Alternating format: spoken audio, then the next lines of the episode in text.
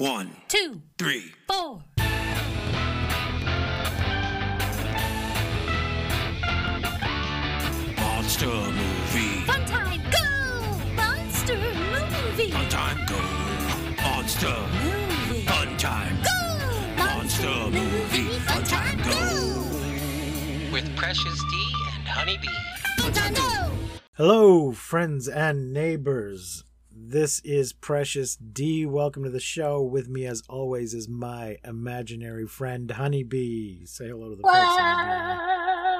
Today's movie is Ghidorah, the Three-Headed Monster, also known as Sandai Kaiju Chikyū Saidai no Kessen. Please excuse Damn. my Japanese pronunciation. Greatest giant monster battle on Earth is one translation. Another translation is Three Giant Monsters, Earth's Greatest Battle. I'm not far enough along in my Japanese studies yet to give an opinion on the quality of either of those translations. It's from nineteen sixty-four. It is in color. ninety-three minutes Japanese version. The U S version is eighty-one minutes. The director is Ishiro Honda, and the music oh, oh, is oh. by Akira Ifukube. Yeah, baby. Except in the American version, they replaced his wonderful score with just some of their stock library music because they're dumbasses. Fart noise. The featured monsters are Godzilla, Ooh. Mothra, Rodan. Yeah. Ow, ow, ow, ow. Yeah. This is the first appearance of Ghidorah. Yeah, we baby. Will, we will see him over and over again, all the way up to King Kong, or no, Godzilla versus. King Kong, that was released last year. Yeah. Well, parts of Ghidorah are in that movie. Aww. Pieces of him are in it. He's been repurposed. Mm-hmm. Depending on how you look at it, this is the fifth film in the Godzilla franchise, or the third film in the Mothra franchise, or the second film in the Rodan franchise. Yeah, baby. All of that. Honeybee, last week I was talking about why didn't they put Godzilla's name in the title of these movies. I thought that would be the selling point. Mm-hmm. But then I was reading some random person's review online, and uh, they made some good points that at this point in the series, he's not the hero yet. Yeah. In Mothra versus Godzilla, Mothra gets top billing. At this point, it wasn't all about Godzilla. Yeah. Because, you know, Mothra and Rodan each had had their own movies. Mm-hmm. So even though Godzilla was the first of these monsters, they weren't all necessarily viewed as being part of his story. Right. They all had their own story and they were teaming up. Fuck yeah, they are. So that might be why his name isn't prominently featured in the titles yet, because it wasn't seen as being all about Godzilla at this time. Yeah, this is the first time that he is uh, a, a good guy or a hero. Yeah. Yes. Reluctantly. Yeah. I don't have a budget, but apparently the box office was two point three million dollars. Damn. Dollars, not yen. And of course, it's continued to make money through T V deals and video and D V Ds and streaming and stuff. So yeah, any movie these days, it's hard to say what they're that the box office, I guess, is just the theatrical release, but movies all continue to make money these days through streaming and oh yeah, D V Ds and Blu-rays and stuff. If you haven't watched it yet, folks, and you want to watch it, it is on H B O Max. The Japanese version from the Criterion Collection is on H B O Max. You're going to have a hard time finding the American version right now. But you're probably not fucking missing much, so. Well, the American version of this one, they didn't change a whole lot. They did some editing and some rearranging of some scenes. Actually, film historian and Godzilla expert David Callett, author of the book A Critical History and Filmography of Toho's Godzilla series, which I am making my way through, suggests that in some ways the American cut is superior because it clean it, it tightens the story up a little bit, and mm-hmm. it eliminates a sort of a continuity error, or at least a continuity question. Mm-hmm. One of the scientists is in the field studying a meteor, and then he's in town, and then he's back in the field, and then he's in town again, and seems to get back and forth really quickly. and by doing some editing and changing the order of the scenes, he only goes back and forth once instead of twice. And nice. So the the American version is not useless like some of the ones we see. Well, that's good. But yeah, you're going to have a hard time finding it right now because not you'll have to buy an old D V D, uh, which of course I have, but they're out of print right now. The movie stars Yosuke Natsuki as Detective Shindo. We will not see him again until Godzilla Returns. Nice. In nineteen eighty-four. Yuriko Hoshi as his sister Naoko Shindo, who we just saw as Junko in Mothra versus. Godzilla. Mm-hmm. Hiroshi Koizumi as Professor Murai, who was Sochi in Godzilla Raids Again.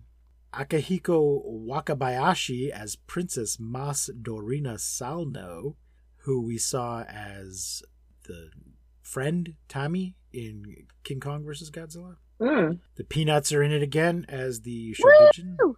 Takashi Shimura plays Doctor Tsukamoto, who was Doctor Yamane in the original Gojira slash Godzilla. Akihiko Harata is in it again. In a kind of again. small part. In, he's the um, police chief or security chief. The boss, Detective Shindo's boss. Kenji Sahara is in it. Uh, again, a small part. He's, playing the, he's playing the editor. And Susumu Kurobe plays an assassin. Well, he's listed as assassin. We have not seen him yet, but he will go on to play Ultraman oh. in uh, a separate, not directly related to Godzilla, but part of this whole thing. Uh. He plays the hero in the first Ultraman show. He's also in King Kong Escapes. Ultraman is a whole thing. We're going to touch on it lightly, uh-huh. but you could do an entire podcast just about Ultraman. Really? There's like thirty-three or so different T V shows. Damn!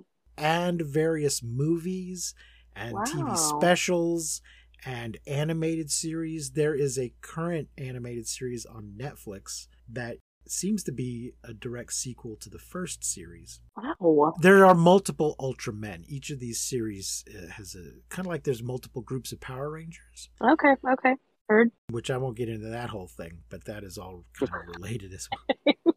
The first show is called Ultra Q, and it is some reporters going around exploring mysteries.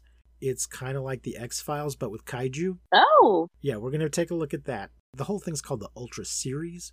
So uh-huh. Ultra Q was first, and then like later that same year, there was like Ultra Q sort of turns into Ultraman. Even it's weird.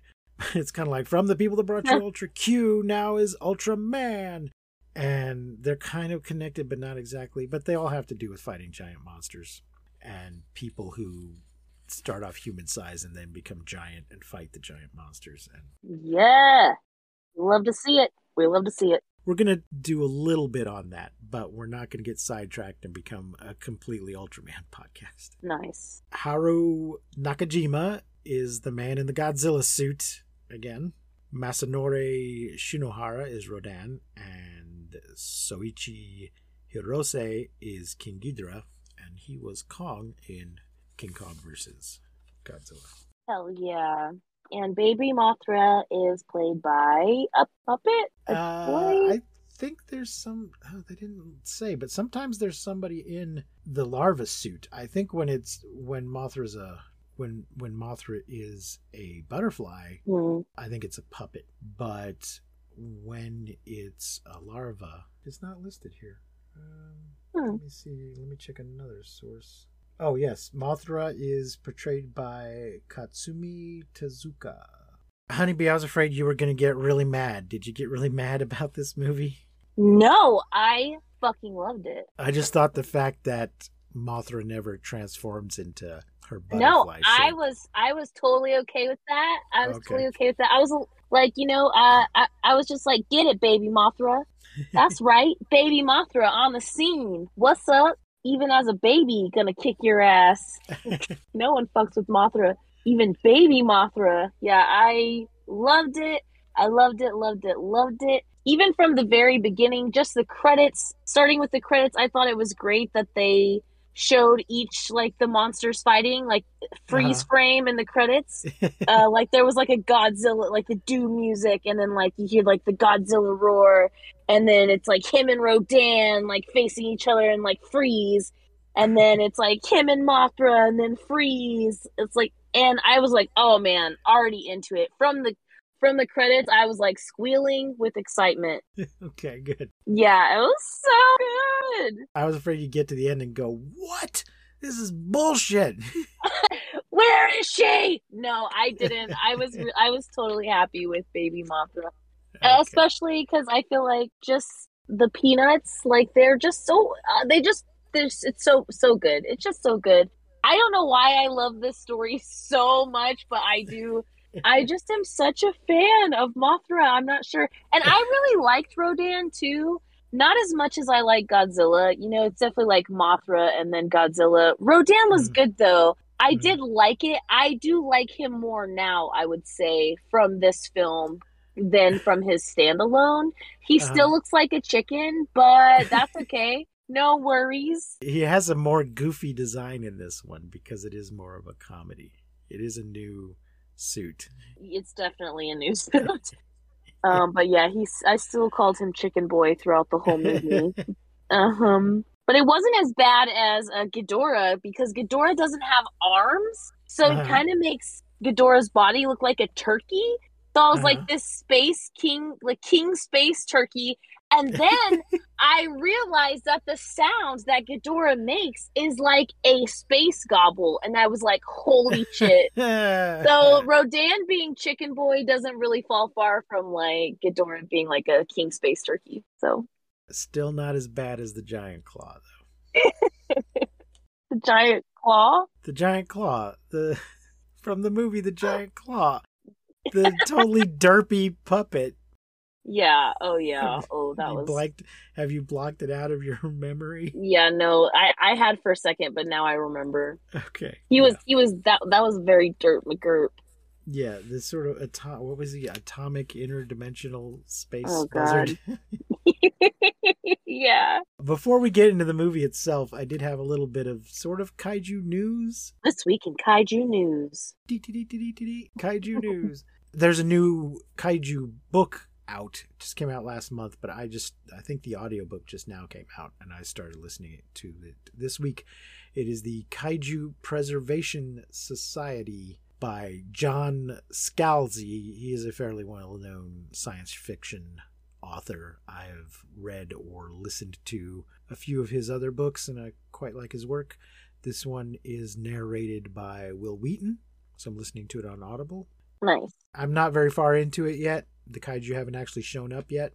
The guy just got his job in the Kaiju Preservation Society and doesn't yet know that that's the sort of animals he's going to be dealing with. Oh my gosh. I It sounds so good. I can't wait. Yeah, I'll give a proper review once I have finished it. Oh, yes. That is out now in hardback and ebook and audiobook. So uh, I'm going to go out on a limb and recommend it now, even though I haven't finished it. We're all in this together, motherfuckers.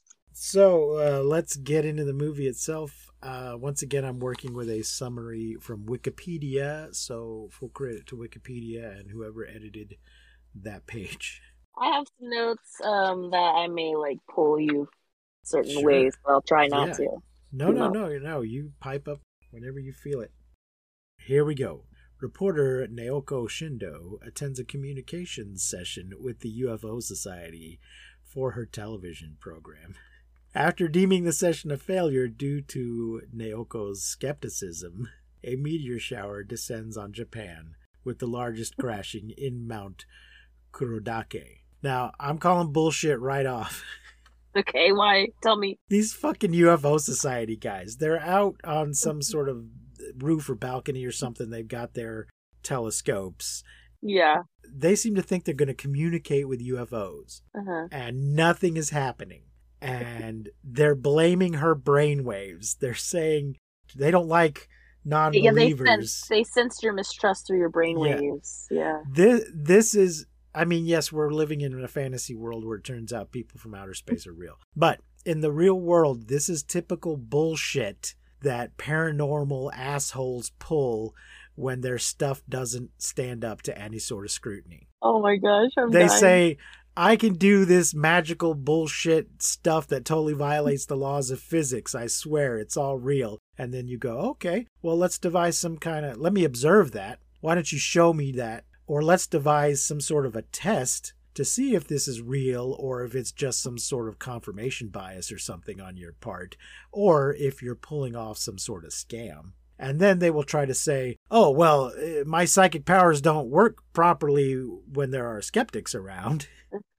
Whatever my made-up bullshit is needs to have people around me that who believe, believe in it before. I can't prove it to you until you already believe it, because your non-belief will negate my power. So this is just bullshit. So, yeah, it's her fault that the U F Os don't want to communicate. But it this doesn't really have anything to do with anything, because we don't actually see U F Os per se. I think it's just a reason for them to be out there with their telescopes when the shit hits the fan. When the meteor shower hits, yeah. But it also tells us that she... So this is the... I mentioned her a minute ago. She was Junko. Mm-hmm. She was a news photographer in the previous film. Right. Now she is some sort of reporter slash producer who is working with a team to develop a new T V show that hasn't started yet. She got a promotion, baby. It's yeah. I I find it curious that they're trying to start establishing this continuity, and here was an opportunity to actually have the same character return, but they didn't take it. Yeah. They just cast the same actress in a similar sort of a character. Uh-huh. I think it, that was a mistake. They should have had her be the same person. But she's playing a more competent person this time. Yeah. I liked her better in this movie. Like, or I liked her character better. Yeah, she's not the rookie who constantly fucks up in this one. Yeah. But they, uh, they're working on a movie called Mysteries of the twentieth Century. Uh, mm-hmm. a, a TV show. A T V show. It's going to be a T V show, but it hasn't started yet. So the, the big meteor crashes by uh, Mount uh, Kurodake. Shindo, a police detective and Naoko's brother, is assigned to guard Princess Salno of Salgina from a political assassination during an unannounced visit to Japan. Yeah, we have a scene with Akihiko Harata playing his boss, telling him, Hello. This princess is coming. Here's her picture. I want you to be her bodyguard. She's already on the way. He's like, what? And he takes a long look at that picture because she is pretty. Beautiful. That jawline, girl. Damn. En route to Japan, an alien entity leads Salno to jump from her plane before it explodes. So there's people, for some reason, people in her country want to kill her. Mm-hmm. Because I, she's a princess, but I guess she's the head of state or something, and they want to take over. It, it's not exactly clear who these people are that want to. They're political rivals of some kind, mm-hmm. but it's not really clear what the situation is and why her death will benefit them. But it seems like they're going to blow up the plane. She gets some mysterious voice in her head warning her. Yeah, it so, says "Kukara," and I was like, "Yeah." Then that means flee. So she just opens up the side of the plane and jumps out of it without a parachute on. Oh, God. Can I talk about these costumes? Sure. So she is the Princess of Salgina, mm-hmm. which, like uh, Rolisica in Mothra, is just some made-up land. That's it, yeah. Princess of uh, Made-Upistan. And their traditional cultural outfits that we see some of the men wearing look like a cross between sort of, I guess, Indian, East Indian? Yeah, like a Middle Eastern. Sort of a robe kind of a thing. Mm-hmm. Topped off with a Elizabethan neck ruff. Yeah! I was like, what century is it? Like, what the fuck with the neck ruffle? Right, so they're trying to create some sort of traditional dress for a fictional country by just taking two non-Japanese things from totally different parts of the world and smushing them together. Hell yeah. I think somebody just went to the costuming department and said, all right, what have we got? Uh, all right, we got these rope things, and for some reason, this Japanese film company has a couple of Elizabethan ruffs laying around. Stick those on top of the robes; it'll look foreign. Oh, yeah, those little. Yeah, they're, they are ridiculous. So the plane explodes, and then we see uh, Professor Mura leads a research team to Mount Kurodake to investigate the large meteor, where they discover it randomly emits magnetic waves. They're uh, sitting around studying the thing, and then suddenly there's a... and all their pickaxes just start getting dragged by strings across the ground over towards the meteor. This is never really properly explained about why that's happening, but it does. Yeah, and sometimes it doesn't, and then sometimes it does, but we don't really know why. Yeah. And then a prophet appears. A prophet or a stripper? Somebody yeah. hit her. She's dancing like a stripper. Yeah, that was so... Ugh. Naoko Whoa. is sent to investigate a prophetess claiming to be from Venus. So, yeah, some guy comes barging into the... the room where the reporters and whatever are working, and he's like, the prophet has appeared. And then we see this woman dressed in man's clothes, who who turns out to be the, the princess, standing in the middle of a crowd, proclaiming her visions and, and whatever, trying to warn everybody that the end is nigh. And yeah, some dude yells out, are you a man or a woman? And somebody else yells out, why don't you do a striptease for us? What the hell? Oh. Some woman gets up to talk and guys just start yelling, show us your tits.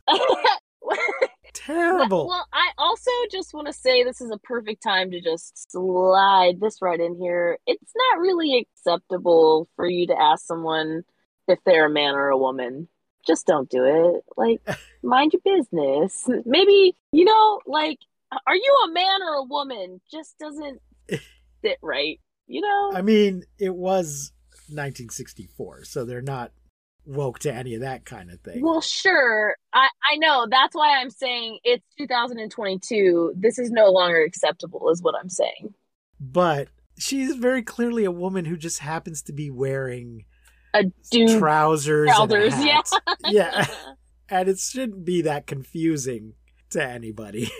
Yeah, it it was but really gross. Even even in Japan in nineteen sixty-four, it should make be, us a sandwich and show us your titties. Yeah, it shouldn't be that bizarre that she's dressed this way, but but it seems to be upsetting people. And there's also a random baseball team in the crowd. Just the three or four guys in their baseball uniforms standing there watching the show going on. But she claims that she's from Venus. Mm-hmm. She's from outer space. And she predicts that Rodan will emerge from Mount Aso. I don't think she says Rodan in this scene, but she's like, the shit's coming and it's going to start at Mount Aso. Yeah, she says something strange at Mount Aso is going to happen first. When she says that, indicates she's from outer space, Naoko says, you're from space? Aren't you Japanese? No, she's Salginian. I guess Japanese people can't tell the difference between a Japanese and a Salginian. Whatever that actually is. So there you go. The prophetess catches the attention of both Shindo and Sal- Salno's uncle, both who believed her to be dead. So that her picture shows up in the newspaper, and they're like, hey, isn't this the princess? You said her plane blew up. What's going on? This, it just, like, kills me with this fucking bracelet situation. Uh-huh. Like, I was like, what in the Hannah Montana is going on here? They're like, this isn't the princess. She's not wearing her bracelet. And yes, then the even... embassy told us that she always wears the royal bracelet. Yeah, so it couldn't possibly be her because she's not wearing a bracelet. And then, like, they don't, like, recognize her without this bracelet. And then even when the assassin guy gets close to her at one point, they're like, is it the princess? And he's like, well, I don't know. She's not wearing her bracelet. And I was just like, what the fuck? Why Why is it so hard to um, identify this woman without her bracelet? I mean, well, they just want to, I guess, you know, before I assassinate this woman, I better make sure it's the right one. I want to confirm it's not just someone who looks like her. Because yeah. as far as I know, she never takes this bracelet off. It is her, it is some sort of symbol of her office. It just, it was just really stupid because it, turns it goes back and forth several times yeah. where no one recognizes her. We find out over the course of this film that apparently she landed in the water after she jumped out of the plane.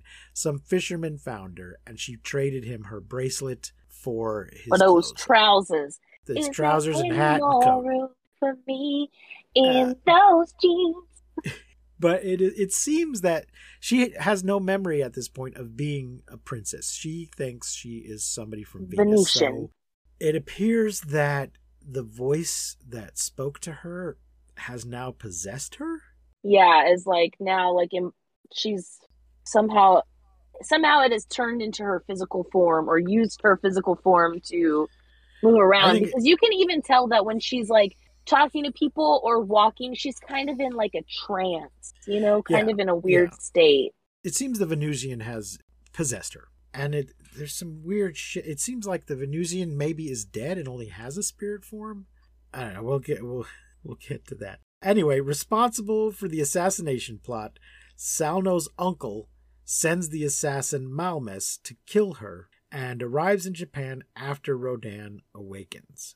After participating in a T V program, okay, so... Yes, this Where Are They Now T V program, and we talk about this. We get a family scene with Naoko and her, and her yeah. brother and their mother. They're all living in a little... house or apartment or whatever together, and they're doing family stuff and having a little bickering, and then they went turn on the T V. I like this moment when she just flops across her brother to change the channel. Yeah, totally. To me that seemed like a very Sibling. brother and sister thing to do. Yeah, it all felt really real to me. But they turn on the T V, and we the pro yeah as you said, the program's called Where Are They Now. Mm-hmm. But that didn't really seem to be what was going on in the program. It's very weird. Yeah. These two hosts, they are a Japanese comedy team. I don't remember their names. They pretend like they're brothers, but they have the same last name, but those are stage names. They're not really brothers. Mm. But I think this would have been a famous cameo at that time in Japan. Everybody watching would have known. They bring a couple of kids on, and it's sort of like the kids got to make a wish of who they wanted to meet. And yeah. The kids wanted... It's like they get they get a yeah a list out of people who have made newspaper headlines. Yeah. So the kids want to meet Mothra, and they act like, oh, this is a surprise. We didn't know you, you were going to say Mothra, but uh, we do happen yeah. to have our special guest, our special Bye. guest stars. The Shobijin. So the, the, the, the Shobijin, Shobijin, the, the fairies, the peanuts. It appears that finally the peanuts have decided to willingly perform on stage for the Japanese public rather than being kidnapped and forced to perform. They have come to Japan to visit, apparently to participate in this T V show and answer these children's questions about Mothra.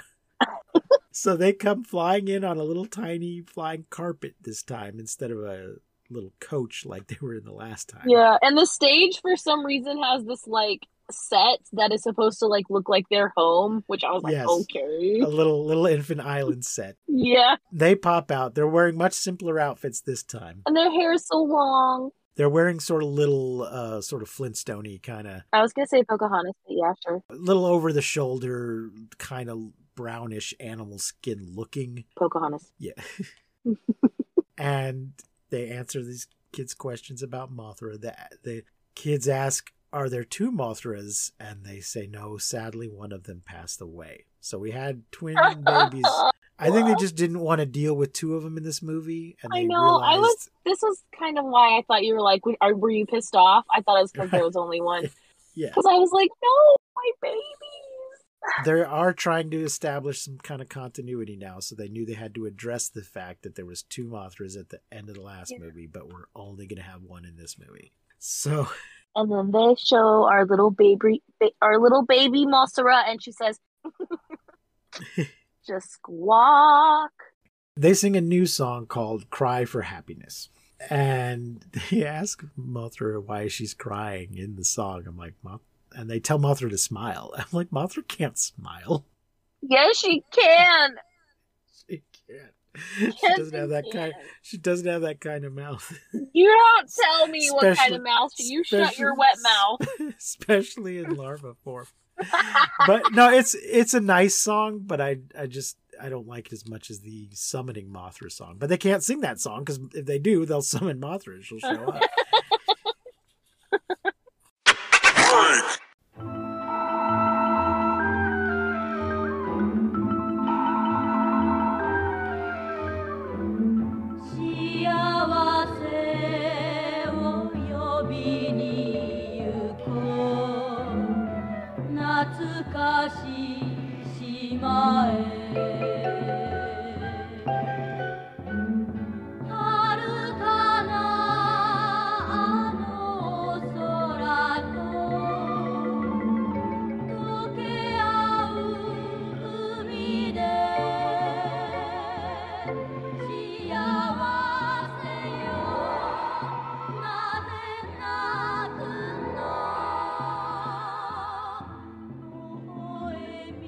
As they sing this song, it, it's not completely clear to me what's happening. You know, the song turns into a music video where we're seeing what's happening on the island and we're seeing them superimposed over stuff. And I'm like, well, is this just artistic or are they actually projecting these pictures into the audience's heads?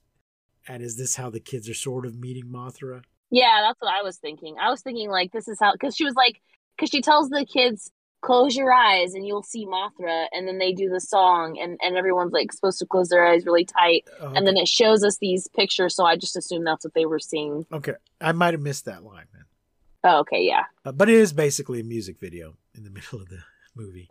And it seems like the inhabitants of Infant Island, or at least a few hundred of them, do nothing but mo- but worship Mothra. Yeah. Cause she's a goddess.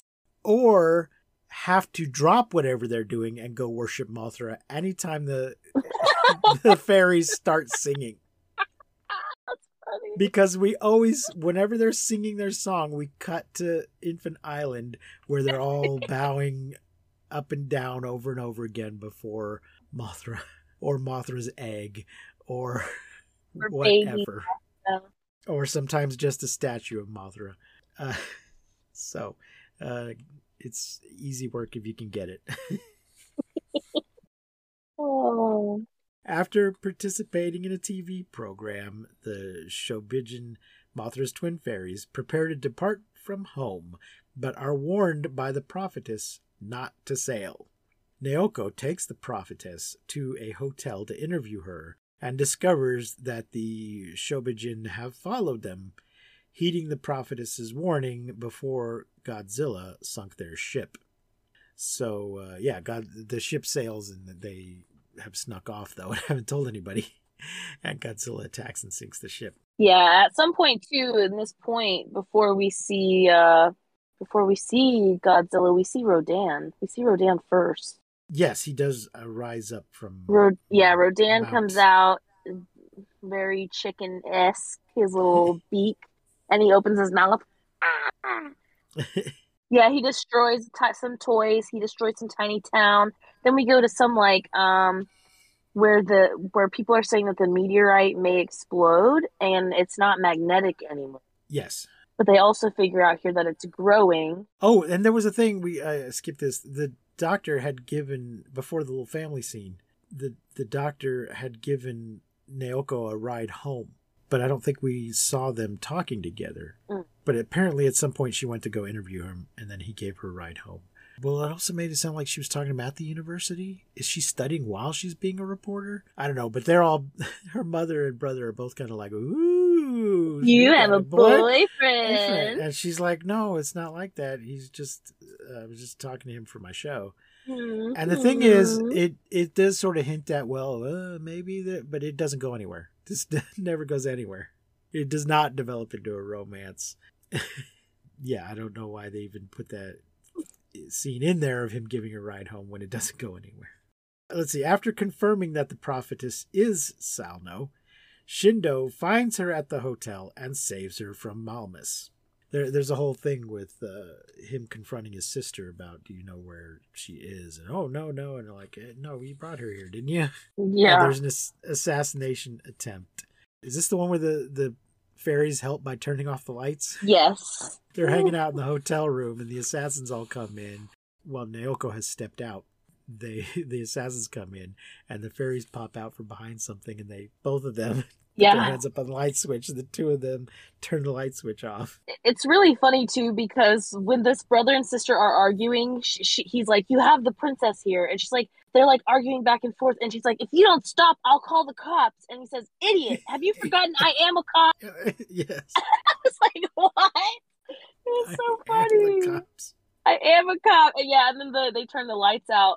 And as soon as they open the door, him and his sister, because they're going to come, you know, to the princess, the fairies say, watch out, assassins! They, like, warn them. So then they, there's this gunfight between them and the assassins, yeah. and the assassins actually exit out the windows. Yeah. Shindo gets his gun out pretty quick. Yeah, he does. Well, he's a cop. Yeah, he is quick on the draw.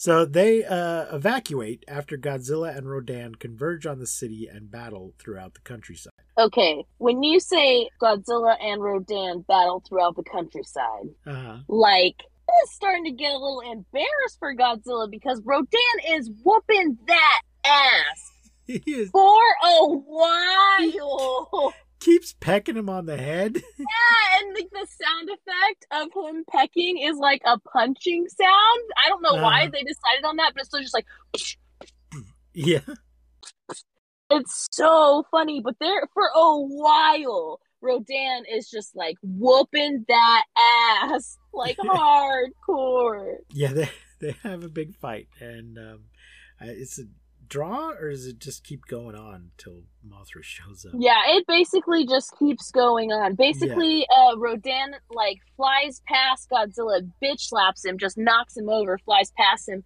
and so then he like as he he's flying away to Fuji Mountain, Godzilla's like, "What, bitch?" and gets up and follows him, and he follows yeah. him all the way to the mountain, and then from there they ju- it's just on. Finally, yeah. Godzilla finally starts getting some like good shots in and stuff. But man, there was I was like, get your shit together. What is happening? Like, I love Rodan, but damn, Godzilla, like, he was really getting his ass whooped for a second. A little, little slow getting started. Yeah, and then we see like, Ghidorah is gnarly. It, he really uh, is like a gnarly monster. He's like pretty scary. But just the the fact that he doesn't have any arms, he just looks like a turkey. He has turkey body. Yeah. But the uh, Rodan pecking Go- Gojira. Oh man, the punching sound effect, it was so funny.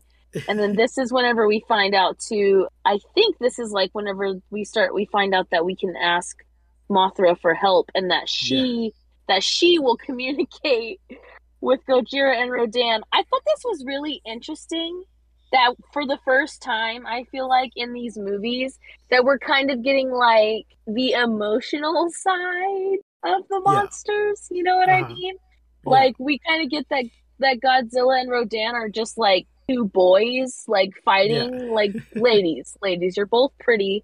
They're like, no, hey, he needs to apologize. No, he needs to apologize.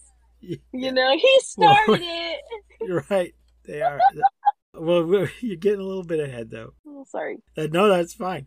Let's see. After Doctor Tsukamoto, a psychiatrist, determines that the prophetess is normal, they take her to get examined by this psychiatrist, who, as I mentioned, played Doctor Yamane in the original movie. She, uh, but after he examines her and, and decides for whatever reason that she's sane, though clearly she's not, or at least he couldn't find any physical problem, she predicts the arrival of King Ghidorah, a monster that destroyed her home on Venus. So he wiped out their whole planet. five thousand years ago. Yeah. He did. And some of them came to Earth. Yeah. They seek refuge on Earth. It's not clear if they came physically, or they just, their spirits or souls came here, or they came here but then they died and now they're spirits. Yeah. We don't get really enough detail about what's going on with these Venusians. Uh, Mura and his team witness a meteor, ex- the meteor explode, unleashing the golden three-headed space dragon Ghidorah. So this is actually a new thing in these movies, because we've had atomic monsters and just ancient mysterious monsters, but this is a straight up space monster, things that have been sleeping under the ground or under the lake or whatever, uh, but I think they they thought they'd done that too many times, so we needed a new origin. How about outer space? Hell yeah, space turkey. So Ghidorah proceeds to attack Matsumoto City. Tiny toy town. Oh, and uh, Ghidorah has uh, sort of lightning breath. Yeah. He's got three three heads, and all three of them can shoot sort of golden lightning. The authorities plea with the Shobijin to summon Mothra for help, but they warn that Mothra alone could not defeat Ghidorah, and their only hope would be for Godzilla, Rodan, and Mothra to join forces. Under hypnosis, the prophetess reveals that some Venusians escaped to Earth from Ghidorah and assimilated with humans, resulting in them losing their abilities with the exception of predictions. So did they interbreed with us? Yeah, I, I guess and, so, maybe. She just like says throughout time that they lost their yeah, superpowers. It's, again, we don't, because we don't really know what they look like. We just hear this mysterious voice, and then the princess is suddenly claiming to be one of them. So, I don't know. Call the, the queen! After Malmess overhears Tsukamoto recommend shock therapy next, he increases the voltage, knowing it will immediately kill him. three thousand watts. So he's been following and sneaking, stalking, high, you know, you know, assassin, assassin shit. Yeah, yeah, assassin shit. And hears them talking about it and says something about, no, it's set to a safe level. So, of course, the controls are actually in a different room. So he turns it up to eleven. And they're just about to administer the shock when the power lines are destroyed by Godzilla just yeah. at the right moment, so she doesn't get electrocuted. Uh, after thwarting off Malmess and his crew, Shindo evacuates to the mountains with the prophetess, Tsukamoto, Naoko, Murai, and the Shobijin, because Philo. Philo. Mothra attempts to convince Godzilla and Rodan to set aside their differences to save oh my gosh. the planet. This is so funny. Um, in it's the, hilarious. In the, um, in the subtitles right now, uh, yeah. uh, they accidentally misspell Rodan, and they spell Radon. Like, they they switched the A and the O. So it was like, it says uh, Godzilla and Radon. And I, I like, stop. I'm like, who the fuck is Radon? I'm like, oh, okay, okay, okay, okay, okay, typo. So funny. So they, there's a, yeah, there's a whole squeak, squawk, roar conversation that yes! the Shobijin translate for us as she's trying, and it's so, it's so hilarious. The, the suit work these guys are doing. Oh my God, it's so really good. Is getting the, um, the It's so intense. Good. Th- Even, they're doing a good job of that with the max mask work that they're doing. Yes, to they, get the feeling. Yes, they they're do. Like shaking their heads and crossing their arms and even like turning when away. Yeah, Mothra like silly strings uh, Godzilla, and then mm-hmm. you know you see Rodan like ha, ha, like he kind of like he looks like he's laughing, you know, and then she turns around and does it back to him, and it like go, like shows Godzilla, and it kind of looks like ah, like they it, they did such a good job. Yeah. Of, of like portraying emotion in this movie, because usually all we get is like ah big monster destroy tiny toy town yeah. and then it's like we we pow pow pow shoot the monster and then like whatever happens power lines whatever the end. But in this movie, even whenever um the the fairies are translating the conversation, Godzilla says something like like fuck the humans, they're such bullies. Yeah. And it's so funny. I love this. I love that we get this side. It's yeah. So why should we help the humans? They're always they always bully us. Yeah, and it's like so funny because we, like, we uh, get a new we get such a good perspective yeah, from these like yeah. emotional creatures, and I fucking love it. Yeah, I mean they are always dropping bombs on him and waking him up from his sleep. Yeah, like totally. It's so funny. Oh, I loved it. They don't want to help the humans, and they don't want to work with each other until one of them apologizes. And Mothra tries to point out, but it's not just the humans. He's threatening the whole planet, and this is our planet too, and we should defend it. Because Mothra's my girl. It's yep. a, and she's a baby right now. Baby Mothra comes to save the fucking day. I love it. I love it. I love it. After seeing Mothra attempt to battle Ghidorah on her own, Godzilla and Rodan rush to her aid. Yeah! So they do all start fighting together after all. The prophetess wanders off and regains her memories after Malmess nearly kills her. So they're on like opposite sides of, uh, this is all kind of happening up in the mountains. Mm-hmm. And they're on opposite sides of like a ravine or a crevasse or something. And he's got like a sniper rifle and he's trying to shoot her. And Shindo is, is, is there or finds her. And uh, he's trying to shoot back with his little pistol while this guy's got a sniper rifle. Yeah. They both keep getting shot. Yeah. She gets hit like point, in the arm. She gets, a bullet grazes her head. Head, yeah. But at this point, honestly, like, I'm just like, I don't even give a shit about the people shit right now. I'm like, take me back to the monster fight, please. Yeah, like, yeah. It's so good that even just this little brief moment of people shit, I was just like, yawn.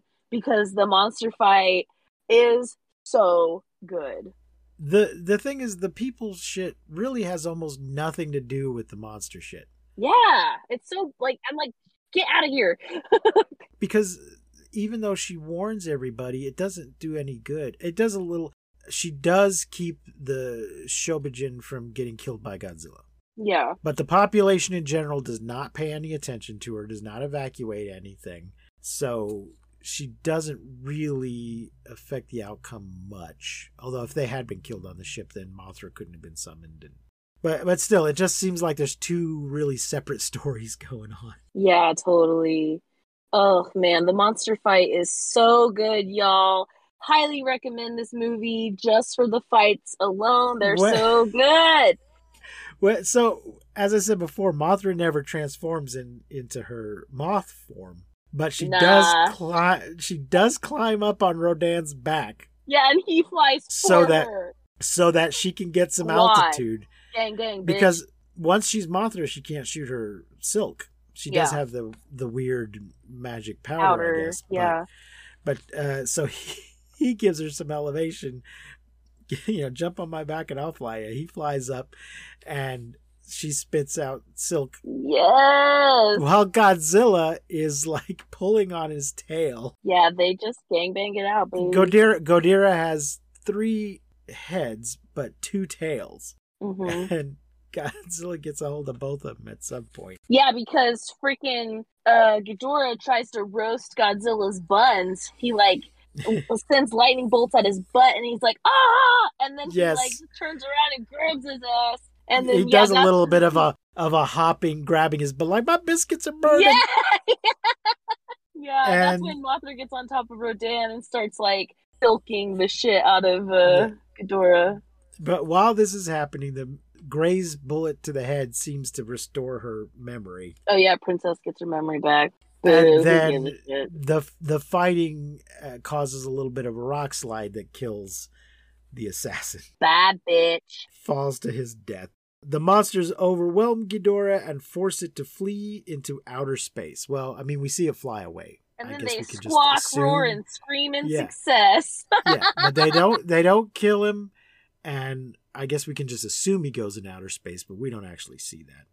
They're like, get out of here, bitch. Not in my house, bitch. He will be back in the next movie.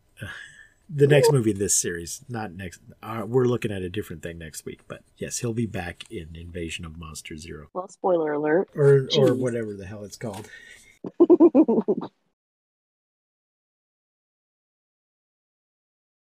Oh! I love it. Invasion of Astro Monster, but... the original U S release title is Monster Zero. So, how many stars? Uh, oh, wait, wait. We're not quite done yet. Oh, sorry. Because then, then we got to wrap You're up right. the human shit. True. I just don't give a shit about the human shit. Usually they just end, but we uh, get a press conference at the airport, which is something we've seen yeah. a few times before. The princess is getting ready to go home. So she's back in a very nice outfit. It, it's a Western look. It's not a weird, you know, made up but stand traditional outfit. It's a nice black shiny dress with a little pillbox hat.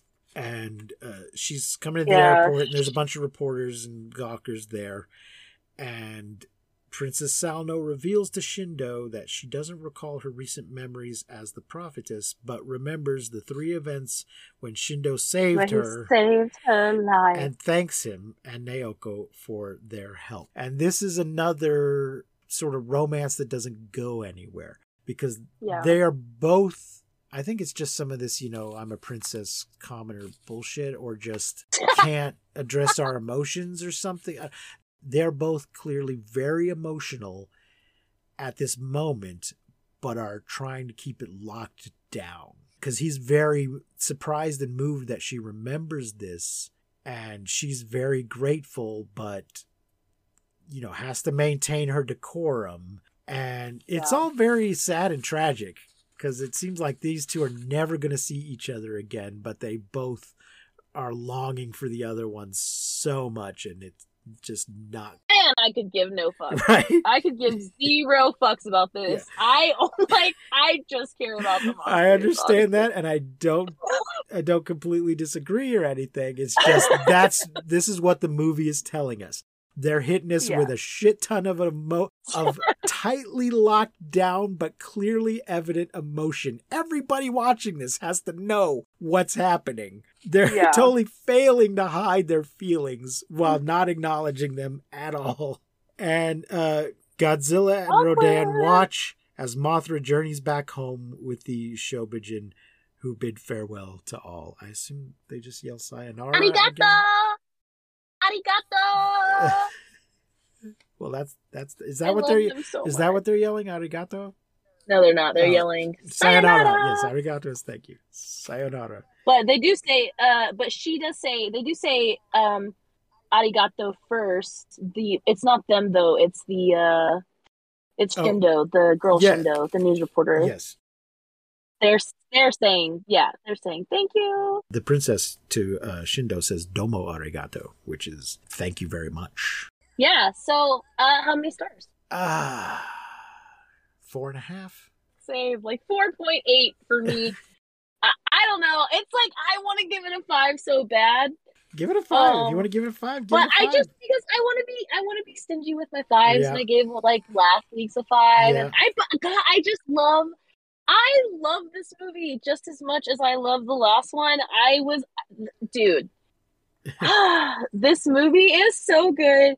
The monster fights, I was like out of my seat, laughing my ass off or cheering. At one point when the uh, fairies were calling for Mothra, I was like belly dancing to the music. This this movie gets me just as much as the last one did. So yeah, okay. I guess it is a five for me. I'm so sorry we're not watching these movies in the same room. Yeah, yeah. Maybe maybe we that's what to, our Patreon will be live live watching. Need to try to uh, arrange some more uh, simultaneous viewings. I think the only one we actually watched together together was yeah it was Kong. Kong. Yeah. King Kong. It was our first episode. Yeah. I, th- I think that's the only one. We, we recorded it in the same building, yes. but we were still social distancing at the time, so we were in separate rooms. Uh, no, we tried that, and it wasn't working, so we just tried to... Oh, tried yeah, to, you're right! We, we tried to just be loud and not spit right in each other's faces. Don't spit in my mouth. Yeah, there'll be plenty of time for that later. On the Yeah, on the podcast. Wait. Okay. Oh, so, uh, ladies and gentlemen, I have set up a Letterboxd page for the show that I will slowly be adding movies to. I only put a few on it. Tell the kids what Letterboxd is, because I didn't know. Yeah, Letterboxd, and it's just spelled box D, not box E D. So when you're trying, it's letterboxd dot com. It is a... not quite social media. It's a place to log the movies you've watched and to rate them, and you can write full reviews if you want, and you can also make little lists. Cool. And other people can look at your lists and see them. So, you know, they and they, the list can be anything you want. It can just be, you know, movies I threw up while I was watching. Movies. I made a list on my own personal page of The Seven Samurai and the various remakes of it. Oh, yeah. Including the comedy variant, wherein the villagers intend to hire warriors and hire entertainers by mistake. Hell yeah. The comedy variant of The Seven Samurai began with the Three Amigos and continued with uh, A Bug's Life and Galaxy Quest. Wow. Yeah, you didn't realize Galaxy Quest and The Three Amigos were the same movie, but they are. No, I did not. There's, and so is A Bug's Life. And that's so funny because I love all of those movies. and and all of those are just the comedy version of The Seven Samurai. Wow. In which a village is being attacked by bandits and some of the villagers go to hire samurai to protect the village. There are numerous remakes of that in different settings. Wow. The, the American West, outer space, ancient Rome, post-apocalyptic world, uh, an episode of The Mandalorian. Oh. Anyway, you can you can make little lists, and uh, so it's uh, letterboxd dot com slash m m f t g because you can follow people on there as well. So once you create your account, you can look for people and follow them. So you can follow oh, yeah. you can follow us Baby. on there. Uh, so I'm gonna slowly add the movies that we've reviewed, maybe write a little review, but also put a link to the relevant episode in there. Badass. Just one more way for us to try to bring some awareness to the podcast. Speaking of that, if you are one of our regular listeners and uh, you have not yet given us a review on iTunes, please go do that. Uh, we appreciate a five-star review. So far, all of our reviews are five stars. That will really help us get exposure. Please share the links to our episodes on your social media. Tell your friends. Uh, we've got a kind of a small audience now. We'd like like it to grow. Uh, oh, we love our small audience we, too. All of our little monsters. We do, and we hope you love us, and we'll show that love by helping spread the word about Monster yeah. Movie Fun Time Go. Uh, Let's go. Next week's movie will be Gamera, the Giant Monster. The American version is Gamera the Invincible. Japanese version Gamera is spelled with one M. The American version Gamera is spelled with two M's. For no apparent reason that anyone has ever been able to discern. Gamera the Giant Monster is available on Amazon Prime. Gamera the Invincible is also on Amazon under their I M D b T V, free with ads. And apparently I M D b T V is about to change its name to Freevee. I do, it's uh, it's not important. It's just a thing. So soon it'll not be called that anymore. It'll be called Freevee. But you can watch the movies there. Also, both Mystery Science Theater and Riff Tracks have done riffs of Gamera, of the American version. So uh, that's next week's movie if you want to watch it ahead of time. Thank you all for listening. Remember to keep calm and seek shelter in basements. Don't misuse science. And we will not see you, but you will hear us next time on Monster Movie Fun Time Go. Monster Movie Fun Time Go. You've been listening to Monster Movie Fun Time Go. If you enjoyed the show, please rate and review us on your podcasting platform of choice. Our theme song is by the Texacato Folk Rock Punk featuring Lita Lopez. You can support the show, find links to our social media, and even leave us a voice message at anchor dot f m slash m m f t g.